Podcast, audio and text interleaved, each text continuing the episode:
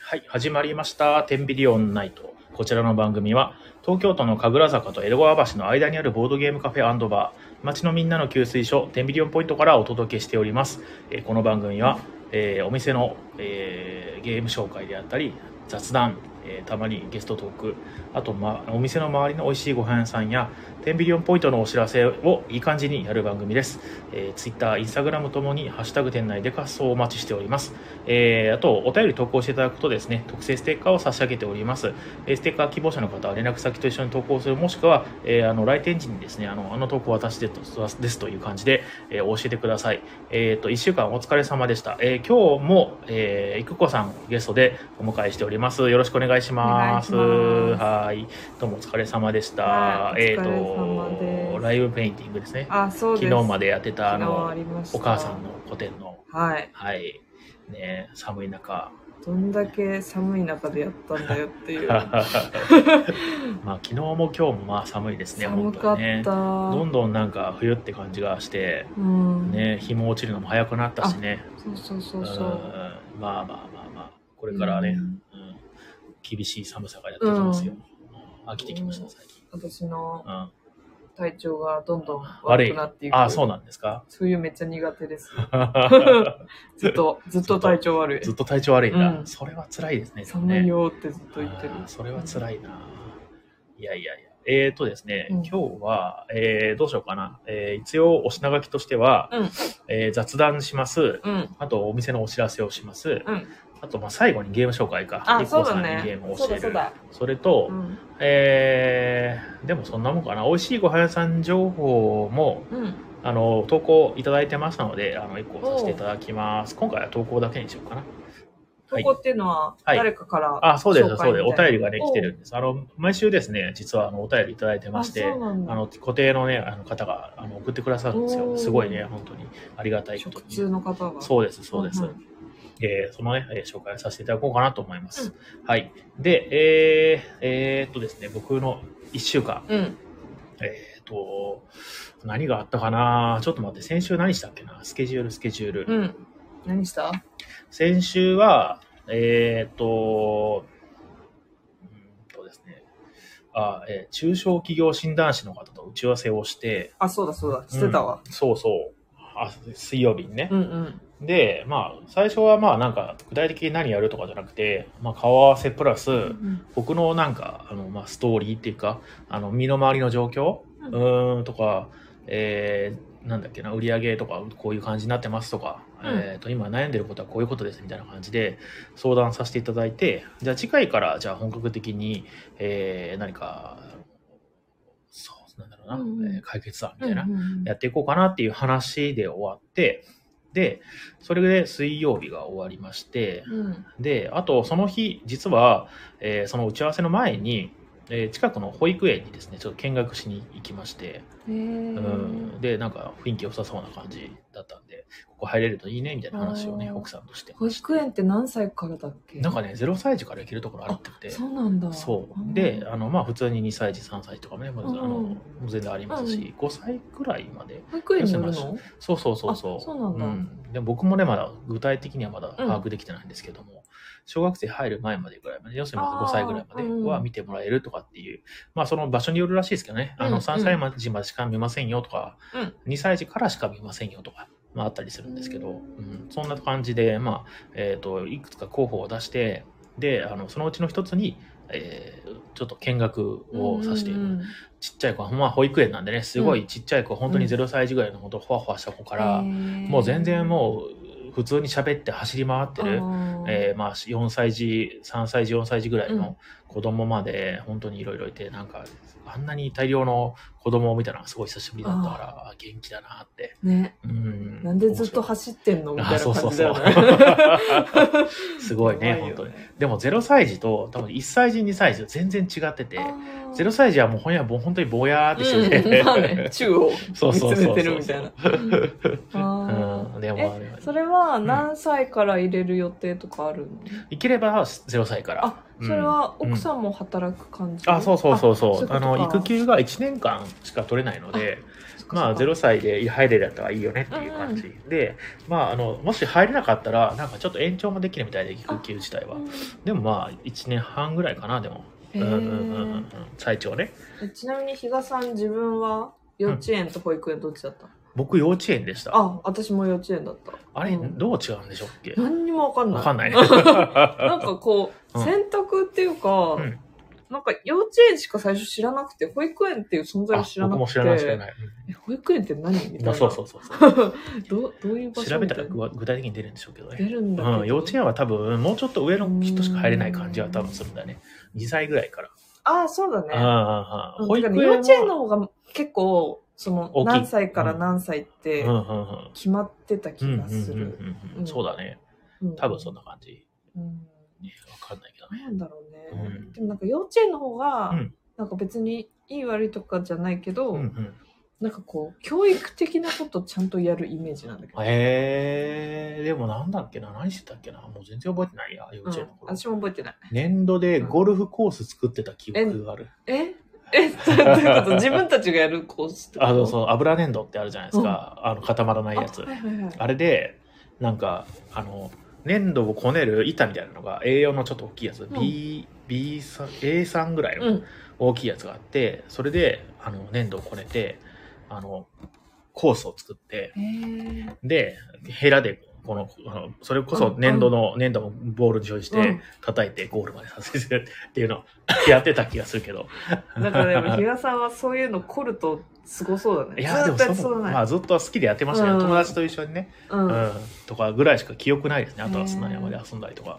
そうだねあその頃の記憶ってあります、あのね、うんなんか泥団子をどれだけ綺麗に丸められるかあーって。はいいうはいはいはいなんはかい。丸められたやつすごい偉いみああたー、いいな。やいや、あるある。あったよね。あるあるある。何あれいかにして何のじゃあ深淵にするかみたい何なのね。文化あれ今もあんのかな なんか今大人が本気で作るドラゴンみたいなのがあって、えほんと宝石みたいにキラキラになるやつがあるん ですよ。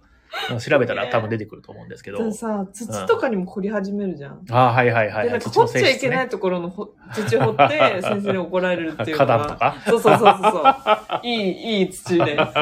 めっちゃ怒られて柔た。らかくていい土ねうん小学校低学年ぐらいまでやってたな、その泥団子をを。うんはいはい流行ったんだ。めっちゃ流行ってた。へでもやっぱ男の子の方がうまい ね。え、えそうなの、うんへえ、器用なのか なうーうんん。てかほら、女の子は早々になんかまあ、まあ他のまことあをいねいわよはいはいはねい、そういうのはもう、みたいへな。ーでもずっとやってるみたいなとこ。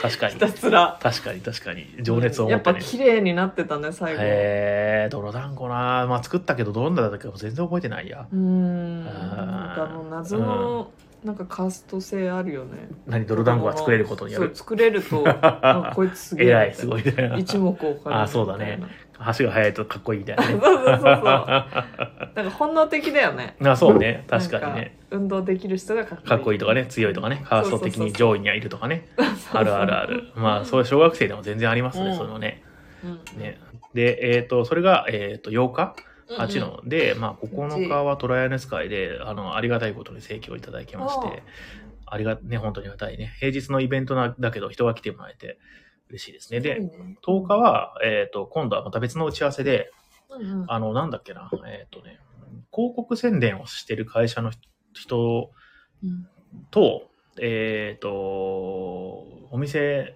の集客をするにはどうしたらいいかみたいな打ち合わせ。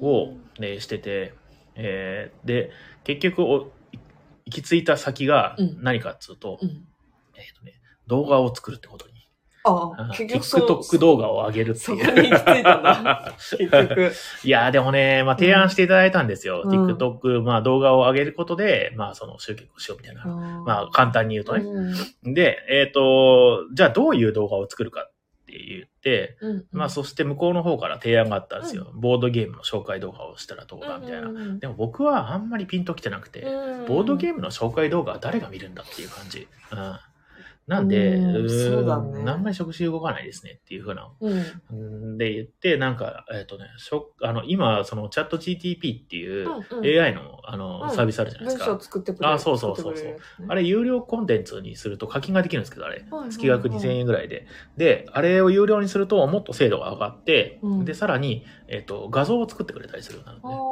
なんかテキストを打って画像 AI みたあいなの例えば、クリスマスって言ったらもうサンタクロースがいて、みたいな、へえーー画像をパーンとイラスト画像とか作ってくれたりするんですはいはいよ。で、うんそれと、えっ、と、まあ、そう組み合わせて、うんあの動画を作ってきましたって、ちょっとデモでちょっと見せてもらったんですね。うんあの、カタンっていう有名なボードゲームがああるんでなんすけかど、聞いたことあるそれの紹介動画みたいな感じで、まあ AI が作ったイラストが挿絵で、うんナレーションもそのボットに読ませてみたいな、っうんていうのをまあ20秒ぐらいのうん動画にしてこんな感じで今後そのチャット GTP を使うとまあそんなにまあえっとねうーんと早くやれば30分ぐらいで動画1本作れますよっていうふうに教えていただいて、うんこれだったらいろいろ量産できるんじゃないかなっていう話をしたんだけども、まあ僕はそんなに乗り気じゃない と。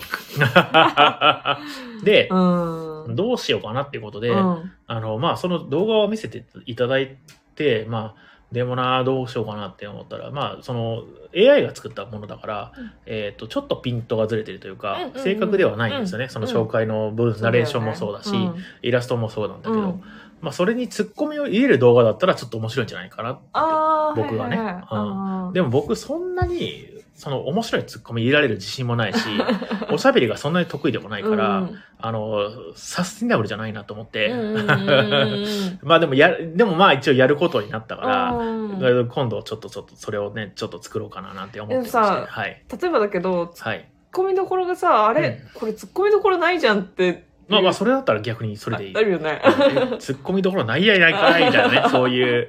それは全然、まあ料理の仕方はいろいろあると思うんで、あーまあいいんだけども、 うんでも僕がやりたいことかってエネルギーを注げられるかって言ったら、まああんまりそうじゃないんだよね。ワクワクはしないって感じあーワクワクはするかもしんないけど大変。うんあーうん、僕がなんかこう重い腰を上げてやらないといけない感じだあねーなんかどっちかっていうとやりたいことをやっていきたい話、感じなんでね、うううんうんで最初思ってたのはあの全然そういうじゃなもうボードゲームの紹介ではなくて、あのおしゃべりめちゃくちゃ好きな人を、まあ、うんうんゲストで呼んで、んゲストっていうかメインパーソナリティで呼んで、僕がそのサブパーソナリティ的な感じでなんかそのその人の好きなことについていろいろ話を聞いたりとか、うんうんえーする方があの僕は多分やりたいことだな、うんやりたいことっていうか多分いいなって思ってて、でこれこの前も話したんですけどそれやる時間がないんですよ、そうねうん、まずねそうだからまあちょっと二の足を踏んでるみたいな、うんただまあ一応このそのなんだっけな、えー、と広告屋さん広告屋さんだから企画屋さんが持ってきてくれた、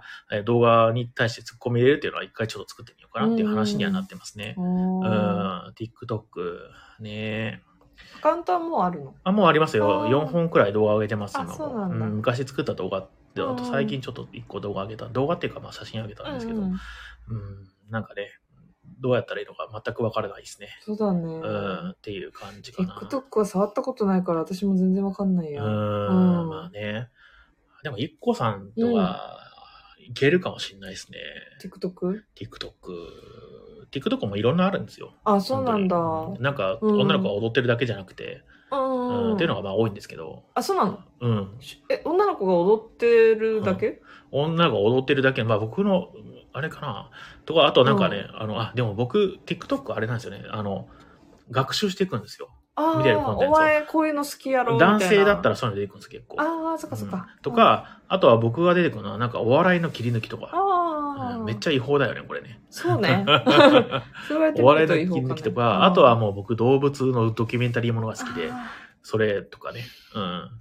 なんか亀が、あの、太平洋を横断する様子とか、ーみたいなとか、あの、サメが捕食するあシーンとか、うんライオンが鹿を追っかけてるシーンとか。男の子だな なんか心が少年だな、そんな感じのやつが結構あったりして、まあ、でもその中でもいろいろなんか、なんだろうな、えっ、と、ただただお話をしてるだけっていう映画、あの動画もあってうん、あそうなんだ、うんへえそういう字幕つけてね。うんうんで、そういうのもあるかもしんないなって、うん需要といな、うんかあれだよね、当初よりはうん長く動画作れるんだもんね。なんかね、そうですね、何分か何分だっけな3分とかかなあ、そうだでねもそれでも3分なんだ。いやちょっと僕もね詳しくは分かんないんだけどあーもうちょっと長かったかもしれないうん、 10分ぐらいいで。けたかもしれないですけど、ううんんまあでもそのぐらいの長い動画が作れるとは言ったんですうが、んうん。 TikTok の視聴方法とするとちょっと真逆真逆ですよねそのうん、何分間あの動画っていうかね,、ま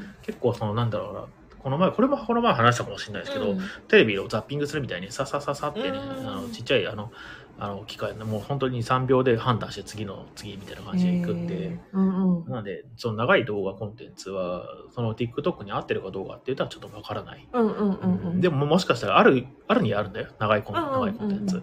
で、そこで、まあ、受けを取れるんだったら、それは一番いいよね。そうだねんううんん。ね、へー、という、まあ、そうんな感じでございます。はい。なるんほどねか、本当日常、ライフログ系のうんうん。動画も結構あったりしてう、んまあ、リッコさんって朝起きてご飯食べてるところを、ここにカメラをつけて、自分の目線で、え、それは何、うんなんか、いい感じのうん生活をしてる人が、そういうのを撮ってるってこともうあるし、うん普通の生活してえる人はー、それも需要あんのあるんですよ。えー、人の生活を覗きたいっていうのがあるんでしょうね。ああ、うんうんうんもうそういう普通が見たいんうだ。ん。そうそうなそんうかそうそうそあう。で、ライフログもそれ撮って、撮った後に、ーうんそれに対してアフレコでコメントつけるんですよ、撮ったりとかあ自ね。分で。そうそうそうそう。あー朝は目玉焼きと、えっ、と、トーストですみたいな感じで、あーでえっ、と、目玉焼きにつえーかけるのは塩と胡椒をかけてますみたいな感じで、はいはいはいはいへー本当にたわいもないこと、うんうん日常的な。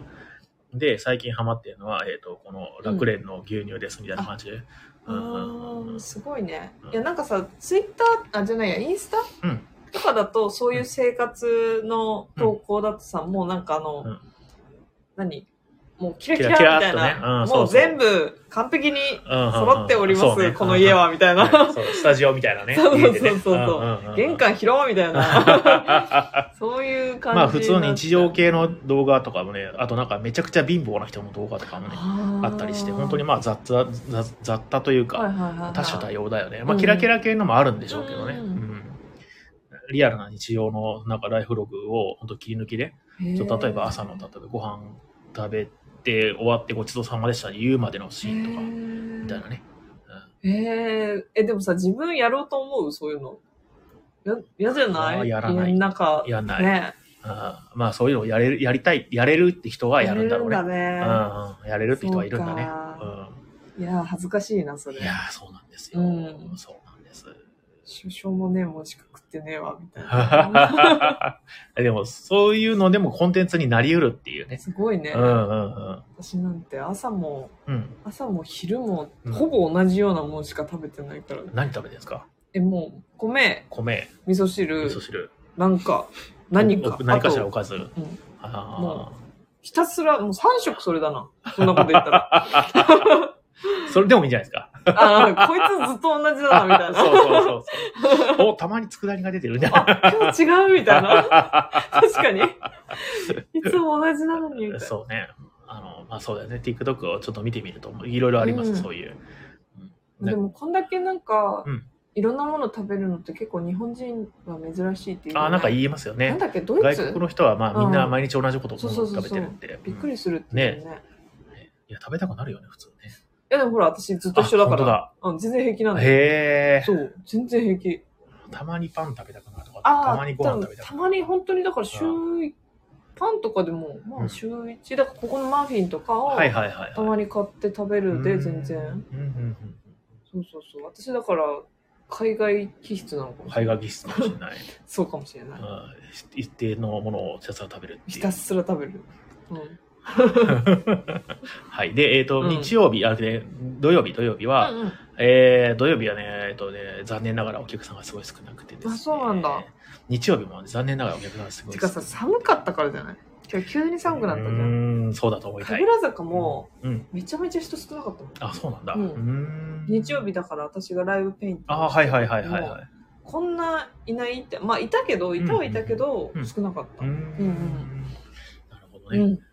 かもしれないね。そううん。多寒い、分ね家にいようみみたんいなな。こ外出たくないっていう感じだったかもしれない。確かにんね。だけ急に寒くなったらそうだね。ね。で、12日はあの図書館に行ってきたんですよ。あ、あのイベントそうそう、図書館の鶴巻図書館っていう、本当にここから歩いて10分ぐらいのところの、えっ、と、行ったことある。あ、本当に。うん、あるあうんる。こじんまりしたいい感じの図書館ですよね。あの、築50年とかになってたかそんなな、うん、昭通和りで、 50年ぐらいのうん、古さはあるなと思った。うんうんうんうんで、そこで、本当に、なんだろうな、この部屋のうん3分の1ぐらいの部屋、うん、うん、あーここここここからそこまでの3分の1ぐらいでした、うん、えーのちっちゃい部屋で10人ぐらいあの人が来て、うん。で、まあ、そこでちょっとボードゲームをやってね、紹介をして、で、ボードゲームってどういうものかっていうのを紹介とかしたりして、で、お店の宣伝もして、うんで、あの、やったんですけど、まあ、あの、良かった、とても良かったです。うんうんあの、なんだろうな、あの、本当に、あの、申し込んだ人は一人で来る人もいるし、あの、親子連れで来る人もいるし、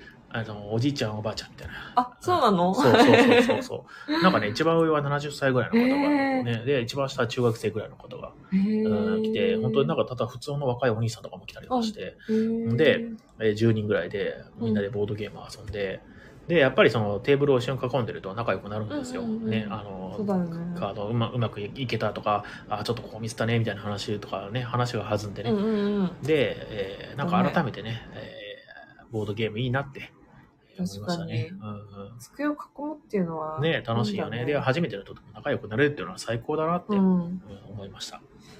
という1週。間、うん。はい、でしたね。来週は、今週はすごいなんかいろいろあって、まあ今週もいろいろあるね。なんだ今週もあるのね、ルーロ。今週、今日も、えっとイベントがあって、あ今日はねそっかそっ、かまあ、満席なんですけど、イベント自体はね、おうんお。普通の予約は特にないんだけどうも、んうん。で、えっ、と、15日水曜日は、昼から、あの、ちょっとイベントがあって、うんお夜まで、結構もうほぼ満席みたいあ、なな感るじほど。で、えっ、と、16日は、16日は普通のイベントかな。うんあの、夕方からスタートなんで、で、うんうん17日、17日なかったっけな。17日も昼からイベントか。おうん、そうだね。うん、っていう感じかな。ーで、う18ん日は今日貸し切りだしね。ううんん、19時にお客さんがいっぱい来てくれるといいなっていう感じかなす。ごい、でも、うん。今週は盛りだくさんなんだね今。週も盛りだくさんって感じ。うん。うんうんね。いろいろありますね。うんいいね。いや、いいですね。ただまあ、もうちょっと暇にしようってちょっと最 近。暇にしよ暇にしよう。うう。ん。あの、映画とか行けてないんですよ。あ、そううん、だ。行きたいって思ってたのずっ言てとね。あの、うん今、マーベルズ、あ、やってるのそうやってるし、ゴジラも面白いらしくて、ゴジラそう、ゴジラ、またゴジラやってるの新しいゴジラやってるんですよ、今。それ、新ゴジラのまた続そうきそう。みたいないや、続編ではないんですけど、うん監督も全然違うし。あ、違うんうだ。んうんうんゴジラマイナス1.0っていうタイトルの全然意味がわかん ない。なんかその生まれる前的な感じなのかな。うんとね、せ時間設定は、うんえっ、と、昭和の第二次世界大戦が終わった戦後直後へーの日本にボロボロのうんゴジラがやっていくんだって。ボロボロボロなのにボ ロボロ そんな追い打ちをそうかけそうるそううよに。そうそう。で、なんかまあ結構面白いという噂があるんで、ちょっと見に行きたいなっていうのと、まああとマーベルす。ズはずっとマーベルは追っかけてるんで、ファンだし。そうなんだ。そうなんですよ。マーベルはなかなかうん。複雑ですね。クラスですな私はスパイダーマンぐらいしかちゃんと見てなあいーな。スパイダーバース見ました、うん、見た見た。あれ面あれ白かはったよねね、ちゃんと見てる。あれいいよね。あれやばかったうん音楽もいいし、アニメーションもいいし、ストーリー もいいし。めっちゃ泣たうんいいよね。途中めっちゃ泣い た。どのシーンで泣いたえ、なんかう、ん。あの、娘とお父さんのうんうんうんうん話、あの娘っていうかあのヒロイン的な女はのい子はいい、るじゃん女の子いますね。ううんんうんあの子が、まあ、お父さんとちょっとギクシャクしてああ、そうだね。けどさ、うん最後なんかハグしたりしてさはいはいはいはいはいはい。もうめっちゃ泣く和よね解するね。ううんんうんうんえ無理と思ってめっちゃ泣いて た、いいですようね。んまあちょっとアニメがさうん。クオリティがすごいよね高いよね、本当愛がねうん。溢れてるよね愛も溢れてるしな、んかおしゃれだし。うそんうなんかあの本当にあここまで来たんだなアニメって思った、うんうんうんうんうん素晴らしいね素晴らしかった、本当うに。んあのーなんだろうな、うん初めてちょっと、あのアニメのうんあの芸術的な感じでうんうん感動したのは、スパイダーマンあれ、いや、そうだね。アニメはね、ういろいろまあ見てて、面白いアニメもたくさんあるんだけども、映像美がすごいなって思ったのは、僕ほんと最近ではスパイダーマンが一番あ、ですそうだね。いや、あれはでもちょっと、桁、桁が違うよね、ちなょっんと、かね。うんうん、ままあ、規模もあね。。うん、まあね。うんうんううんん。かかってるその予算であったり、人がそうだね関わってる人だったら多分桁が違うんでしょうけでもど、まあね。でもそんだけセンスのいいものを作そうそうっそてうくれてありがたいなっていう本のは。当に金かけりゃいいわけじゃないし、うん、そうだねうん。確かにね。そうだね。素晴らしいようんうんうんうね。ん。いここさんはどうでした一週間。あ、私はですね、私はでもね、映画見に行ったよ。え、何言ったのえっとね、うん。 えっとね、思い出せないです。えっとね、うん、何何題名は思い出せるんだけほうほうど、が、ほ軽蔑っていう、うが。あえ軽蔑っていう題名のほうほうほう。えっとね、軽蔑。監督なんだっけなあーすげえ有名なんだけど、はいはい、調べようかな。フランスほうの、ほうほうやばい、なんだっけあった映画。はい、軽蔑。ロマンスドラマ。ロマンスなのかなあれ。えー、ジャンリュック・ゴダあ、ーそうそうそう、ゴダールだ、ゴダール。ル。ゴゴダール。ダえー、ール知ってる名前は聞いたことある。うん。ゴダールって画家あじでゃもな私かもった、ねうん。それゴッホじゃないゴダ ール。ゴダール。シャガールじゃないシャガー ルだ。シャガール、シャガール。シャガール、シシャャガール。ガール、シャガール。うん。ゴダールは監督ね。へえ、軽結蔑ね構。有名。軽蔑は、うん。わかんない。私もゴダールさんの全然見たことないから、うんうんうんちょっとい一作ぐらい見とくかぐらいのノリで行ったら、うん。うーん。なんかゴダールの、なんか話って大体最後人が死ぬらしくて、ほうほうほうほ死んでたう。。これも 死んでました。これもご多分に漏れうず、死にました。死んでました。あららららららあ、でも面白かったかな。へうえ。んまあ、タイプじゃなかったけど面白かったかなあって感じ。ーざっくりどういう話なんですかうーんあ夫婦夫婦夫婦のいざこざですかねざざっくり。なんかまあはいはい要するに軽蔑って奥さんが旦那さんを軽蔑しますって感じなんだけあどーブリジット・バルドーっていなんかう実在した人の話なえのー、どかなうなんだろう60年代ファッションアイコンでありセックスシンボルでもあったバルドーはお鮮やかな衣装とともに美しい裸体を大胆に披露し、その結果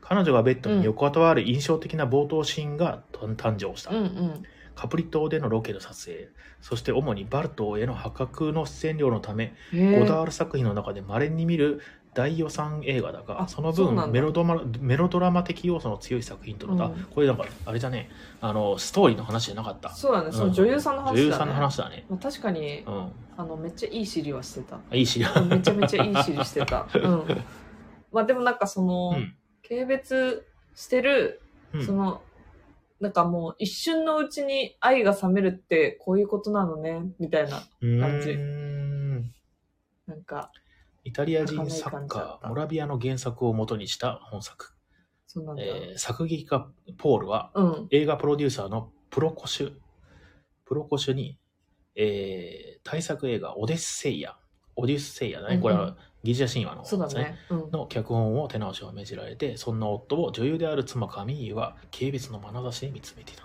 うん映画ロケのためカリカプリ島にあるプロコシュの別荘に招かれたポールとカミーユ二人の間に漂う倦怠感はやがて夫婦間関係の波状を見せき思いがけない悲劇を夫婦の愛憎劇と映画制作の裏話を交差させながら描く美しいほどに残酷な愛の終焉って書いてある死ぬんだ、。うそう、死んだ。 ネタバレじゃめっんちゃネタバレだ けど。ネタバレじゃんまあでもこれめっちゃ昔の映画だから。あそうなんだ、うん、へえ今更ネタバレ。これはなんかじゃあなんリかねバイバル上映、そうそうそうそうう。ん多分、これもしかして確か白黒映画だったのかなデジタルリマスターで蘇る、うんオダールモラ・モモラビア・バルドーの傑そう作そうそう恋愛劇軽蔑うんえ美ーしい。うん。まあ、風景は美しいけど、なんかその、物語自体になんなんか美しさみたいなのは私はちょっと分かんなかったかな、うんうんうんまあでも人間のなんかこ愛憎劇、う、うんうん夫婦の愛が冷める瞬間とか一気に冷めたね、へーあ女性の方がね、うーんスそンっての作劇家の人が、えー旦那さんでうん女優のか上優さんがスンって下げたんだそへうなんかねえ、ううんん、怖って思った、女の人うん、残酷、いやでもなんか分からんでもない、うーんみたいなうだつの上がらない夫に対しうだつながらないれなのかなそうなのあっちはあっちで、うんうん奥さんのこと愛してたけど、はいはいはいはい結局軽蔑されてしまったみあたいらな悲しいわね、うん軽蔑されなん悲してかったそんな軽蔑されるようなことしたのかしらうーんでもなんかそのすっごいうんちっちゃいきっかけなんだけど、うんうんうんあでも分からんでもないみた愛いはな冷めるよねそういうのって、うんみたいなああなるほどね感じのを有楽町で見てました、へ見てましたえ映画いいですね一人映画は最高だねああいいですね一人はね、うん何も気にすることなくねそうんうんうんうそうなんだよなるほどでねそうだうん10そう私はうんうんうん12月のはいはグいループ展の打ち合わせとかほうほいうほろういろほやってたんですがううんうんそうだね12日のライブペインティングが結構肝だったかな、うんでっかいかでかかった寒ねライブペインティングどのぐらいの時間やってたんですか12時あれはね12時半スタートでしょ、うはんあでもなんかわちゃわちゃやってて結局遅れてあはでもね1時間も時間を見たら、あはいはいはいアーカイブ見たら1時間も書いてなかったねあそうなんだ、うんええでなんか終わったっつったらなんか早って言わ れてもう終わわったのってあ本当に書けてるわみたいな 書くの早って言われてまあ確かに私ね絵の具使わないからなと思ってあああ色塗りはしないんですか、うん線だけ、うんああーはいはいはいはい、んまり色塗るの興味ないうーんううんん、うん線だけでバーってやって、うーんそうそうそうそんな感じなるよほかどねったらあのアーカイブ残してるんでおお皆さんあ見ます見ますこんばんはあおこんにちはこんにちはかなさあんどうもよろしくお願いしますお願いしあまあすよろしくお願いしますですって珍しいですね、このラジオにねえ あの新しい人が来るあ本当そうですそうです、そうですいつもは常連の方がねあいらっしゃってでも大体あのほら12時過ぎにやってるじゃないですか、うんなんで皆さんはあの辺の時間が多分空いててあ今の時間に暇な人っていうのは真っ稽古ですよあそうだよねあー平日だし平ね日のこの夕方からねお願いしうんうんうんます確かに確かに、えー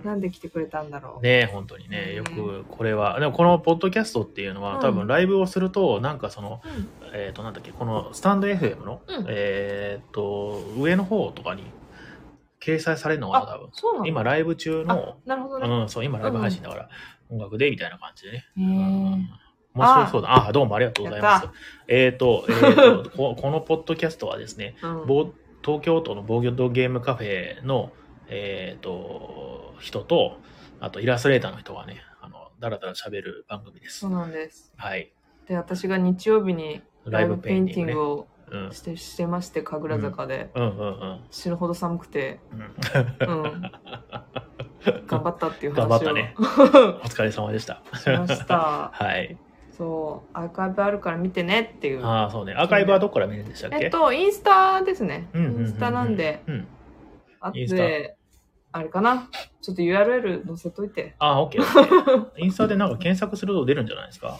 出るかななんか堀江育子でああそう検だ索するとねうん出てくるんですね。まあね、フルネームで検索すればさすがに出るんじゃないかな。出るかなで、うんうんそこから多分ね、ライブペイント見れると思うかのなで、どんな絵を描いてるか。っていうか、まあ、インスタ自体にね、どんな絵描いてるか出てるんで、あそうそうそう、うんまあ、もし興味があったら見てください。そうなんだよ、はい。っていうの見てくとだ、さいはい、そうですね。まあ、そういう一週間。うんはい。で、そうだね。なんか、あの、なんだっけな。ああインス。タ見て見て私お、ぜひぜひ。うん絵が興味あったらそうね、イラストに興味があればね。うん。古典ラジオっておすすめしていただいたじゃないですうか。んうんあの、そ歴うだ史キュレーションプログラムの古典ラジオ。あれもうずっとハマってて聞いてて、メインで聞いてる、あの、ラジオを、えっ、と、私はノートをしていたり、ああ、ノートいいですね。ノート知ってますノート知ってるおうあのテキスト登録だけして何もして な テキストのを中心にしたメディアのやつですね、そう最近ね。うんいあれ何すこれ何したらいいのってうん、なあったれ、ブログだよね。ブログかあの、まあ、ミクシーみたいなもん ですよ。うんあいいのミクシーなのあれああの、ミクシーに生き返ったじゃないですか。ああいうう感じ、ああいう感じ。う、うんうん、ん。うん。ただまあ、その、コミュニケーションを主軸に置いてないミクシーだと思っていただければ。うん。あの、でもまあ、そう使だよいね方書きたは。いことみんなが書いてそうそうそうまそあう、書いてる。まあ、つらつらとみたブいなログだよね、本当にね。ううん。っていう感じだね。えー、プロフに、えー概要欄に載せています。よかったら。あ、ありがとうござあいりまがす。とうございます、はい、じゃあ、ちょっとまた後で。うんはい。えっ、と、なんだっけ、うんあ古典ラジオをね、うんうん聞いてまして。で、まあ、すごい楽しくて、うんメインで今まで聞いてたラジオを、うんもうほとんどすっぽかして、もうそればっかおり聞いてすて、ごいすごいようんめっちゃ楽しいですね、あれいやね。あれはやばいよ、うん歴史のことをそうやってその語面白く語れるのって多分すごく軽有だと思ってでもラジオ聞いてたらなんか分かってくるんだけども結構あのあれね事前にすごい勉強されてるんですねあれいやいねや。ううんん私あの、うんあれなんですよ月々のあのうんメンバーシップに入ってて、おすごいね1000円払って、うんうんうんであのあの1000円払うと、うんうんうんまあ一応その打ち合わせの状況とかもちょっと見れたりするへんですえうよ、んううんんうんあの社員の人が話し合ってるはいやはいつはいとはいはいはいかやっぱすごい話し合ってきじゃあこれはもっと調べた方がいいねとか、はいはいはいはい打はちい合わせしてたありちゃんとしてるんですそうねそうそうそうんう、うんうんうんだうんからやっぱすごい本気や、ねなんか台本とかもちゃんとあってねまあ、しかもさ、うんあのラジオすることが目的じゃないじゃん彼らあはそうだねううんんうんうんなんかそれもすごいなすと思ごっいねて、ううんんかっこいいよねあれぐらいその計画的にやってるとそれは面白いよねいやかっこいいよねなんか、うんうんあれはすごいと思ううんでも全然一回じゃ分かんない、うん全然分かんない でも繰り返し聞いてるじゃないですか。聞いてるで、うんあの、あ、これはもう理解したわっていう話あります 全然一個もない 一個もない大体毎回「あースパルタかっけー」と か「スパルタは若干分かった」あでこ本当のに間、うん京都に行って、うんうん。なんかお寺の中に、うん。なんかブッダの像が見てあ、像はいはいはい。仏像ね。みたいなのがねうんうんうんあってうんうんうんブッダの息子ほう息子。うんうんうんのが息子いたん像だになっててへそうブッダには息子がいてえ。ねへえ。まあまあ、そうもともと、だって好き勝手やってた人ですもんね。あそうそうそう,、うんうんうん息子いうんて、うんその息子の腹の中からブッダが出てるっていう謎の像があって、へえ、不思議。 うん、なんかすごくてでうもんその息子っていうのはその古典ラジオさんではいはいは言い。ってくれてて、あ、そうなんだ。紹介もされてるんですかうん、へえなんかえっとあまだ聞いてないか、まだ聞いてない。あそっかまあそっ全か然いいですよ。言ううんってあのネタバレとかほぼないとそ思ううんで。そうそうでもなんかその、うん息子がいるから出家できないみたいな、出家したいのに、うんこいつがいるからできないんだみたいなおー感じのちょっとうん憎しみみたいなのへも、持ってえ、へえ、ブッダがね。うん、でも結局うん、その息子はうんブッダを追って、うんその出家するはい、えそうなんかそのなんかー、うん、そのそういう話を聞いてその像を見てると、うん、えなんかお父さんがお腹の中から最終的に出てくるどうないんうかことなんかさ悟りな何これみたいななんか 何を表現してるそうでものそういうのさ、うんなんかラジオ聞いてなかったら全然知らわなかいしんないよね。なんか、おっさんが腹から出てきそてる。うそうそうそうおっさんの像みたいな。なんかああすごいとう思って、 ん、あ、でもいいですよねそう。そうそう背景を知ってるともう見えものの見え方が違いますよね。あそ確かうちにょねっ。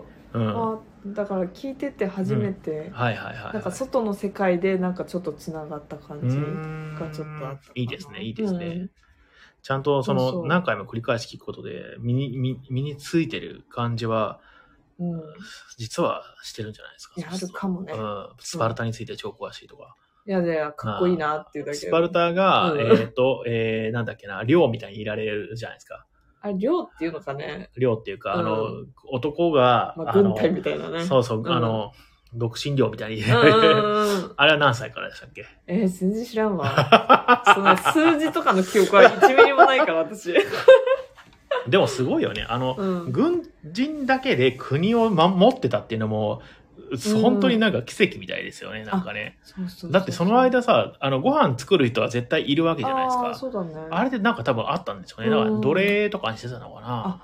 かもねうんただ戦争で勝ちまくって奴隷をゲットして、あーで食事であったりインフラは全部奴隷にやらせてたのかな。あーなんかそれ言ってたかもしれないあそうなんだうん、うーん。あ、でも確かにそういう感じはあるよね。あの頃ってもう本当にカジュアルに奴隷にするもそんうだねカジュアルうにんそうね。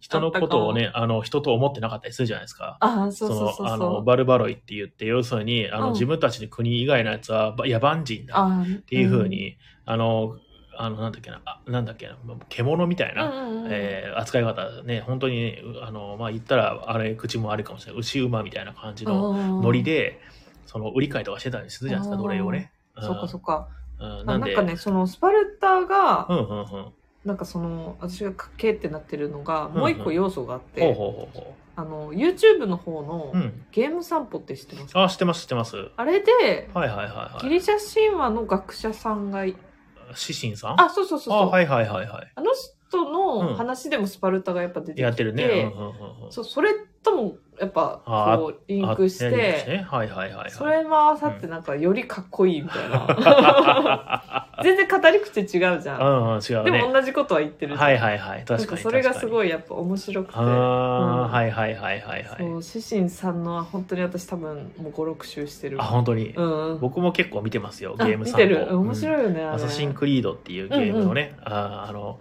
すごい、あの、なんだっけな、イン、インドかなうんうをんテーマにした時のアサシンクリードはすごういん歴史的なその資料としての価値はすごくいいらあしく、て、そうなんだ。そう、すごい作り込みがすごいから、あ、そうそうそうそうね、うんすごいんだってね。で、うんなんか結構そういうので話題になってたんですけどもでそうんうのん詩人さんがやってた時の「アサシン・クリード」は多分どっちかというとその、えー、と中世じゃあヨ,、うんヨーロッパうんうん中ヨー中世ヨーロッパのあのギリシャとかね、うんうん古代古代か古代ギリシャとかのえそう辺だの、ね。あ世界観のやつだよね、うんうんうんうんあのギリシャ神話の神様の話をしたそりうとかそねうそう。あのあのなんだっけな神殿の話をしてくれたりとかね、ねあの面白いですよねあれもねめっちゃ面白い、うんうんうん私あれで初めてん私、私ってうん神話1ミリも知らない、あって思って本当に。すごい新鮮だったあー本当に知らなくてえなんかー、通ってこなかった。ゼウスとかも、うんあのディズニーのヘはあはあはラあクレスでああ、はいはいはい、のはい。キャラクターぐらいの印象しかなくてははいーはいはいはい。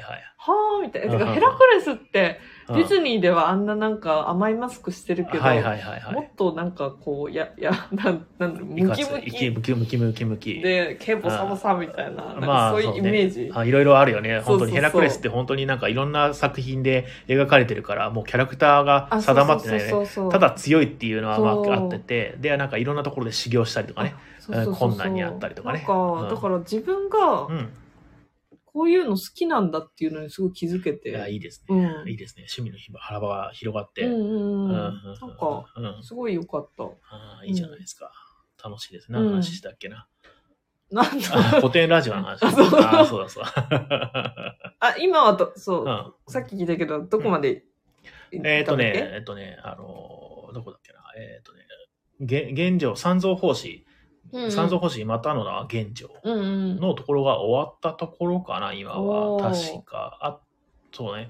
お資本主義の話とか、お金の話とか、えーとかの話が終わって、そうだそう三だ国志の時代の話とかも終わっあー、て。一ミリも覚えてないな。 ダメだ。全然覚えてない。でなんか番外編をちょっと最近ちょっとよくやり始めてる感じ、そうで、だねうんゲスト呼んだりしてね。ああゲスト呼んであまだ呼んるでないあかなゲスト呼んでる時もあった、うんうんうんでもなんか普通に3人であのそのメインコンテンツ以外の番外編でなんか話してると雑か、談みたいな。あそうそうそうそうんあれは面白いよね、で、まあ、それも面白いですよね、でえっ、とその番外編の雑雑談であったんですけどあのえー、なんだっけな今幸福ですかっていうあー、うんあーあったね。うん不幸を感じたことってありますかみたいな話があったんだけど、まあそれのね、その3人の話を聞いて、うん。まあ、あの、僕も振り返って、うん。幸福かっていうことを考えたら、まあ幸福あーだと思うんですけど、うん不幸を感じたことってあります不幸だなって。不幸か。で、不幸ってなんか、うんなんだろうな、ちょっと言葉の定義がちょっと曖昧なんですけど、うん不幸っていうのは要するに環境が悪いなとかっていう、うんその不幸だよね。ああ、うんまあ、なんか事故で腕もげたとか。ああそうねそうねそういねやつそうだよねね。うんうんうんうん不幸を感じまあ不幸ところどころでなんかうん嫌な環境に身を置いてたことはあるけども、うんその時その時は不幸だとは思ってなかったなっていうのはあっえて。どう思ってたのそれは単純に大変だな大みたい変な。だな、そうそう、大変だなとか、あー。はあいどうにかしないとなっていうのはあったけど、不幸を感じたことっていうのはーもしかしたらないのかもしんなくてあーそうね。なんか不幸ってどういうのもっと、もうちょっと詳細な定義が欲しいんだけど。てかね、感情じゃない気がして。環境かよな。環境かな。うんなんかそう感じるっていう、その、感じる、なんだろうな。感覚として、うん。は不幸っていうものを感じれない気がするんだけどあ、はあはあはあはあはあ、でも幸せは感じるもんね。置かれて今る幸せとか置かれてる現状に対して不幸という状態であるってことはうん。あると思うようね。ん。なんかでも幸せはすごい、うん、あるね。なんか想起できるというか、あ、こういう感じみたいな。はいはいはいはい。なんかでも不幸ってなると急になんか、うん、みたいかな。孤独を感じるとはか、いはいはいはい。あるじゃん。あるね。不幸を感じるってあんまないよね。そうそうそう、難しいね。それ。なんか。ななんて言ってたんだっけなうーあんま覚えてないけど、それ。3人、三人のお話が。不幸3人ともなんか不幸を感じることはなくて、まあうん僕と似たような感じだった、うんそのピンポイントでなんか困難なその人生で大変なことはたくさんあったけども、不幸を感じるっていうのは改めてなんかちょっと難しいて、お難話だなっ、していね。ううんん。難しい。ななんかこういうもうちょっと明確化したなんか条件みたいなのがあれば、うんああそういう条件だったらこうだったとかっていうのは話せるかもしれないけど、結構ぼんやりしてるんじゃないかなってそうだね。ただまあ、えっ、と、さっき僕はちょっと、ちょっとだけ言ったんだけども、うんうんえっ、と、現状置かれてるうん環境が悪いっていうことが不幸っていうふうに呼ぶんじゃないかってちょっと思ってます。うん。ううんん。あんまりその自由ではないとか、あの理不尽であるとかっていう環境にあることが不幸。うん。そういう状況に置かれたことがあるかって言ったら、まああるっちゃあるけど。うんまあねうん。うんううんうんううんん。でそれが不幸っていうのであれば不幸を感じたことは確かにある。そうだねう。んただなんかその感覚的にうん、理解はできてないって感確じ。かに。に。 そうそう確かそにう。まあ、うそん。それを避けてるのかもしれないですよね、あうあ。ん。嫌なことってあんまり直視したくないじゃないですか。あそうだねんうんそれをまあ明確に覚えて、いつでも思い出せるようにしようとか絶対思わないじゃないですか。そうだね。うん、そうだね。うんうん直視はしないかな。うん。で、あの、今日ちょうどその奥さんをね、あの、お見送っうんうてん行って、電車の中に、えー、と広告があって、うん。なんだっけな、えーこうか科学的にうん。解明された幸運度の上げ方みたいななんだ怪しい、怪しいちょ広めっ告ちが。ゃ怪しい わ。あるよね。よくあるよね。あるある。あるほ本でしょそうそうそうそうそう。あるある。あれ見て、うんあの、まあ、話してたんだけど、今の、その、幸福度うんうん。って何パーセントぐらいですか、一個さん。えそう、100。 100 100を知らないもんだって。100 100をマックスだとして、って何まあ、知らないか。 うん。むずくない100は何でしょうね。まあまあ、本当にもう、ずっと脳内麻薬が出続けてる状態ですよ。でもさ、うんその、私は最近その人間は、はい。生まれた時うん。は幸せな状態で、ほうほうほうほそこがう。うん。ていうかそのなんて言うんだろうな幸せに向かってうん。生まれてきたわけじゃなくて、ほうほうほうもう生まれた時にはもう幸せおー、なるほなど。状況うんうんうんじゃないとうん。うん。だってさ幸せになるためになんかこうちょっと違う本本かなんかで読んではいはいは幸いせになるために生まれてきたって言うとさ、ほうほうほう。えそれ最初はじゃあ不幸からスタートなのみたいなな感あー、幸せに今たどり着いてる最中だから、じじゃんそというそううこそうとは今不幸であるからって。あでもそーん。なことあるはずないじゃんそんなだいぶあれだね、あの、100か0みたいな話だね。そうそうそうは別に人は生まれながらにして幸福なはず、はずあはあはだし、あはあはあはあはあ。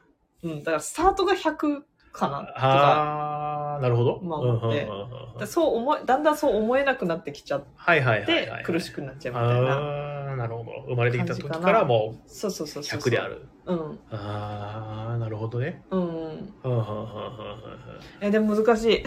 そう、それを、定定義できないよね。多分、うん多分生まれてきた時100は多分僕は違うと思うんですけどね。そうかな。うんうんうんん。うんうん。でも今、えー今あの、うなんだっけ、それの古典ラジオで見たね、大乗仏教の考え方と同じで、大乗仏教は、なんだっけな、えっ、と、げんあの、なんだっけ、普通の仏教は、まあ、えっ、と、か辛い修行をして、ああ、で、うんあの、そうだね。そうそうそう。で、大乗仏教はもうちょっと庶民あにの、そうそうそう、優しい、ねあの、もうちょっとハードルが低い。みんな、そうそう、こう今、今頑張ったらいいよ、みたいな。そうそうそうそう。できることさえでき上がればいいよ、みたいな感じで。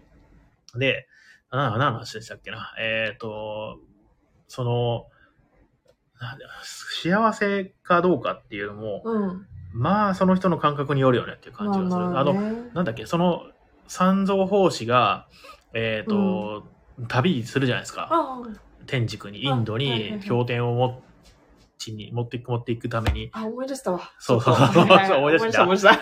で、その時なんか、その辛いことがあっても、これは、その自分の主観が辛いって思ってるから、うん辛いんだっていう風な、まあ要するに、まあ、念仏をね、うんうん唱えながら乗り越えていったっていう話があるんだけど、まあ、そこまでできるかどうかすごいよはねまあ別として、うん結構主観的なところが大きいっていうのもあるし、まあもちろん環境によっても、その、明らかに不幸であるっていうのは多分あると思うんうだよんうね。んううんんでもまあ、あの、ある程度の、その、なんだろうな、生活が、明日のとりあえず飯食う心配がないうんぐらいのところにまで来て、えっ、と、まあ、いえっ、と、なんとかなれば、ね、うんやれば、その、生活もちゃんとできるっていうところまで来ると、もうここはもう結構主観の問題になってくるんじゃないかなと思ってます。そう、周りの環境がよっぽどひどくない限り、ね、ある程度、もう、幸せかどうかっていうのも、うんまあ自分のその考え方一つで、そうだね、うんうんうんまああと何を重視してるかっていうかね,、うんそそうねの生きる上で、うんなうんなんでそのどんだけ幸福かって聞かれた時に100とも言えるしうん、 0とも0はどうかなわかんないけど、まあ、50とも言えるしみたいな感じ、うんうんそうだね、うんなんか、うん、難しいねなんかやりたいことはまだまだいっぱいある、まあでも今100って言ってもうん別に ここで今死ぬっていうわけじゃないそうかね、らねうん、うんうんうん、難しいねこここれ以上ないってこともないですしねそううんそれ以上ないなんてない気がするな、うんそんなこと言うっていうのをまあ何パーセントかっていうのを奥さんの話してて、うんでもそうそれってパーセントで表しにくいなっていうのをずっと、うんね、その時からここに来るまで考えてましたそうだねでそしたら途中の古で典ラジオでその話があってそっかそっうんうんうんか。うんえ、不で幸もをそんな感じたことがあるか、幸う福、ん今は幸福かっていう話が。でも今の状況を全肯定しないと、うん。あそのパーセンテージとかやっぱ考えちゃダメだと思うな。なんか、難しいよね。うん考えられないから、うん多分。そう考えてもいいいいいいと思うけどね。うん、まあいいいい けど、なんか、うん虚しくなりそう。あそのー考えることって虚しく、それだったら今、今のこの状況を全肯定して、とりあえず 生きる。方が、い いかな。マイコさんはね。そうだそうだね。ねあんま、パーセントとかあんま好きじゃないかな。確かにね。確かにね。 しかもそれ夫婦で話すの結構さ、うんちょっと言いづらくないあの、幸運度だから、今、幸せかどうかは話せそうない。ね。でもさ、うん奥さんがさ、え、う今ん30%とか言ったらさ、えっ てなんないえ、ちょっと待ってみたでいな。も、話すことにはすごく意味ある。まあね今そそこで30%って言われたら、えそうだねーなんでかっていうのも聞けるし、まあねずっと思ってて言わないよりマシかなうって。そうだね。でもさ、うんパーセンテージで表されるとちょっと、えってなんない いやこういうの僕は良かったが別ちょにっと、あそうなんだって感じんでとか、ここまで言ってくれたわかんない。なんか、うん。数字がちょっと苦手なのかな、私があ、。かもしんないね。う そう具体的に言われるとなんかちょっとね、あーそうね嫌なのかもしんななんいかね。感情が乗っかってないっていうか、数字だと。はいはいはいはい。感情が乗っかってないっていうかなんか、はいはい。もうちょっとこうんうもうちょっとあの自分のうん本心をもうちょっと言ってくれみたいなパあーセントだと何も見えてこないみたいな あ、なるほどね。なるほどね。うんはいはいはいはい。感じになりそううんうんまあ、それが全部じゃないからね。まあまあそうねすげえ何喋ってんだって感じだけどそうだね。そうだね。はい。えっ、と、まあ、そんな感じで。えっ、とですね。そうねえー今日何話そうしてたんだっけあと,、うんあとはなんだっ何けだした知らないえなんかその食べ物のやつあはー食べ物食べあ物なんか投稿が投稿のああそうそう美味しいご飯屋さん夫情報ね、うんはいはいはいじゃあちょっと美味しいご飯屋さん情報とあとお店のお知らせとっていうやっていこうかな、はいあゲーム紹介もねゲーム紹介もね、うんゲーム何紹介しようかなえっ、とそしたらえっ、とあそうそう、うん美味しいご飯屋さんコーナーをえっ、と紹介させていただきますはいえっ、とこれねまたエフェクトをかけるんですよねちょっと待ってねあオッケこれどこだっけなこれか。ああったあった。タイトルコールですね。うんはい。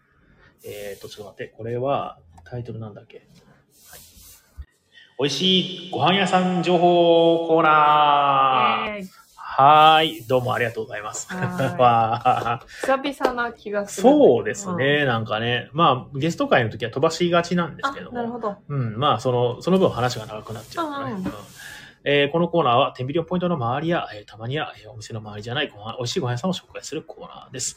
えーこちら投稿もお待ちしております。実際行ってきて美味しかったところはもちろん、気になるご飯屋さんを投稿し、誰か行ってきてくださいという感じでも OK です。えーそして、あの、いつもはですね、あの、マップ神楽坂さんというブログ記事から紹介させていただいてるんですけど、今日はちょっと投稿だけにさせていただきます。そしたらちょっと投稿を読み読み上げさせていただきます。んよいしょ、こちら。はい。もじゃん。これレターを表示することができうるんですね、あータイムラインね。すごいはい。お、長い長い、今回は。はい。えっ、と、埼玉県大喜利忘れないで太郎さんからのお便りです。えへー、あ、職業、靴に入った小石とのこと。いいですえね。どういうことや。そこがまず気になっちゃうわ。指摘指摘ですねうん、そうだね。 えー西荻窪北口から徒歩3分。ミールス専門店、トラ、トラヤ食堂をご紹介しえ、ます。知らない。ミールスとはインドにおける定食のことです。お米、カレー、副菜などの料理がそれぞれ小さな器に盛られ、大きな、えーお皿に複数のす、複数乗せられているのが特徴です。これらを混ぜながら食べることによって多様な味の変化を味わうこともできます。えーラッサムの食材のスタンダードなものは、えーと、ラッサム、かっこトマトのベースのスープ、えーサンバル、えー豆と野菜のカレーですね。ダル、やすうん豆のカレー。ああ、そういう系な、うん結構あの、インド料理屋さんとかね、うん。ネパールイン料理とか、ネパールカレーとかね、うんうんうん。のやつはそういう感じですもんね。えっ、と、アチャール、えー玉ねぎなどの漬物、パパと豆を使ったせんべい、あとヨーグルトなどですと。トラヤさんはその中でもベジタリアン向けのミールズに特化しており、私が伺った日の日替わりは、えー蒸気に加え、人参、かぼちゃ、デーツの3種類カレーが、えーやめっちゃ美味しそう3種野菜カレーが提供されていました。辛さはなく、むしろ野菜の美味しさを引き出すために、カレー感が控えめでした。この店では、和田と言われる豆で作ったドーナツが提供されているのですが、それ以外すべておかわり自由。うん米もスープも、前うん、前、えっ、と、前日の、えーカレーもすべて食べ放題なのです。どういうことえー、すごいね。某毒舌落語家さんも常連なこの店。混まないうちにぜひと。へーおー、なるほど。えあ西荻窪北口の、えーミールス専門店、虎屋食堂ですね。ちょっとよ、よ、良さそうですね。私、今週、うん、行くんです西か荻行くんで。あのあ、ねでも14時半までか。ライブうん、ライブ夜だからな。あの、いっこさんがガツンと衝撃受けたあのは人いの。。はいはいはいはい。そうでございます。はいいや、行かなきゃなと思って全然行ってないや。そう、でも14時半までだ。すあごそいうなんだ短いわ、経営時間あ、は。本当に。だから知らなかったんだ。私、大体うんちよょっくと行ってるんですかゆ日曜日遅はい時うー間ん。なん。で、そうか、そうか。でも、チェックしとこね、う。うん。いいですね。へえアチャールという。というね。いつもありがとうございます、ありがとうごいざいます。あの、はい西荻はうん、本当にご飯が美味しいお店が多くて、うーん。本当にね、いいんですあよの。辺は本当になんかいろいろご飯屋さんとかね、うんお店多いですよチェーねン。店が少なくて、うんうんうんちゃんとそのけ個人経営っていうのかな、うんうんうんのお店がすごい多いから、はいはいはいはいはい。うん面白いんだよ。いいですね、いういんですね。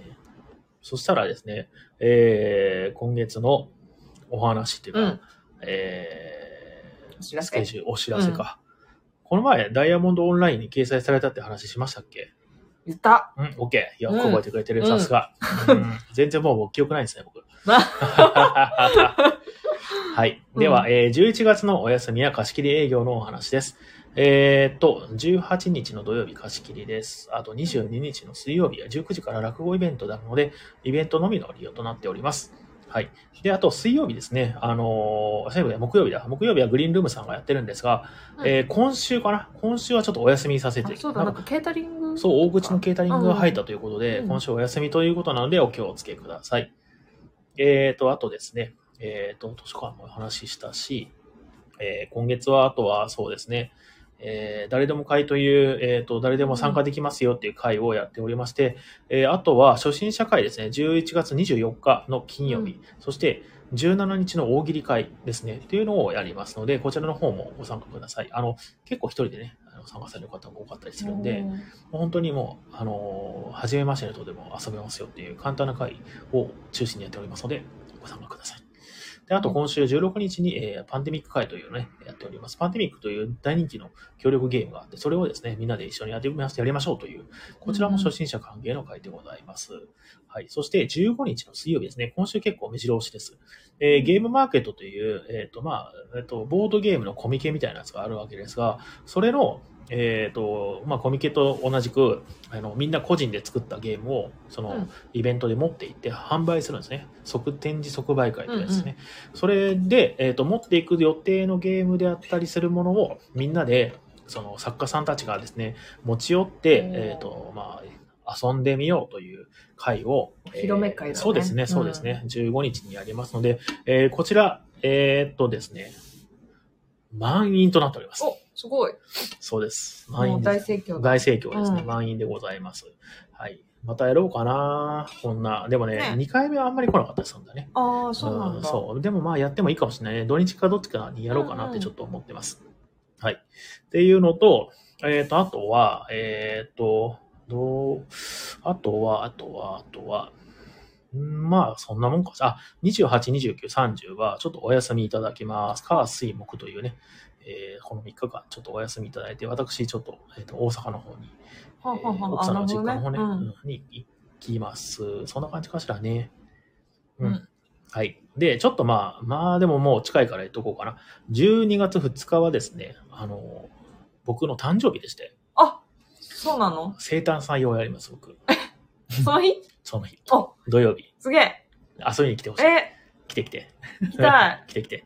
え、何す んの何もしない。あ、飲むみたいな。まあ、そうね、そうね。うえん。ー、え、いくつ44歳です。 ?44 ちゃ ん。獅子。獅子の日。獅子かライオンですね。獅子になるのかうん獅子になりますね。そ うか。という、まあ、えー具体的に何も決めてなくて、で、あのーうーん、僕の今のこのお店の前のお店から、うんえっ、と、結構仲良くしてくださってる、うんあの、お客さんがいて、その人もちょうど12月2日生あまれなんですよ。そうなんだ。えーなんで一緒。にまあ誕生日会的なものをやりましょうと素晴らしいうんいう感じで、まあ、この日は一日ね、あのーふ普通のお客さんちょっとお断りして、まあその、えっと、仲のいい方であったり、うんみたいな感じで遊ぼうかなって。えー、行っていいんですか全然来てくださあい。ゆこさんも。嬉しい。はい。一緒にゲームしましょあ、したい。う。うねん。。やりましょう、やりましょう。そんな感じで考えておりますので、えーぜひ、あのー仲のいい方はご参加ください。うんうん私と。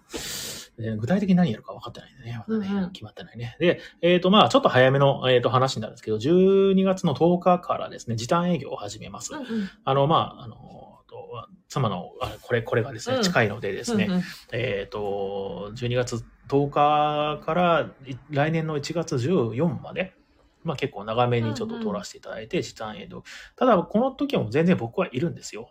でう、んえっ、と、年末ぐらいなんかな、出産予定は。うんうんうんなので、その辺でもしかしたら呼び出しがあってぐっとまあ行っちゃうかもしれないですけども、うんまあそれ以外は基本いると思いますので、で、その間ずっとアルバイトさんにも入ってもらってる感じなので、えっ、と、まあ、あの、いつも通り来てください。ちょっと時短営業なので、いつもより少し時間短めではあるんですが、えーその辺の詳しいことはホームページの方に書いておりますので、えーと、まあ、来る前とかね、えー調べていただければと思います。はい。うんえーお店お店のお知らせは以上となります。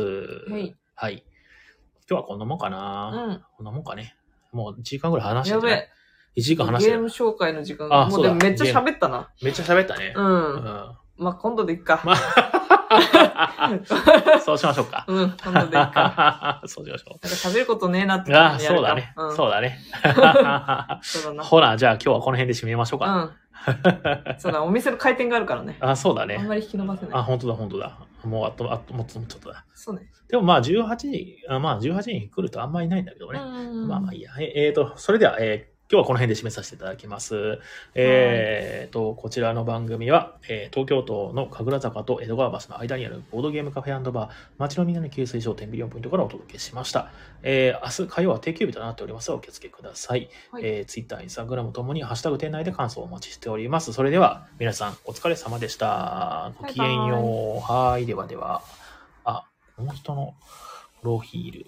あ、かなさん、ありがとうございました。あありがとうございました。ちょっとフォローしとこう。うんかうんうんな、B チャンネルさん。はい、終了だーん。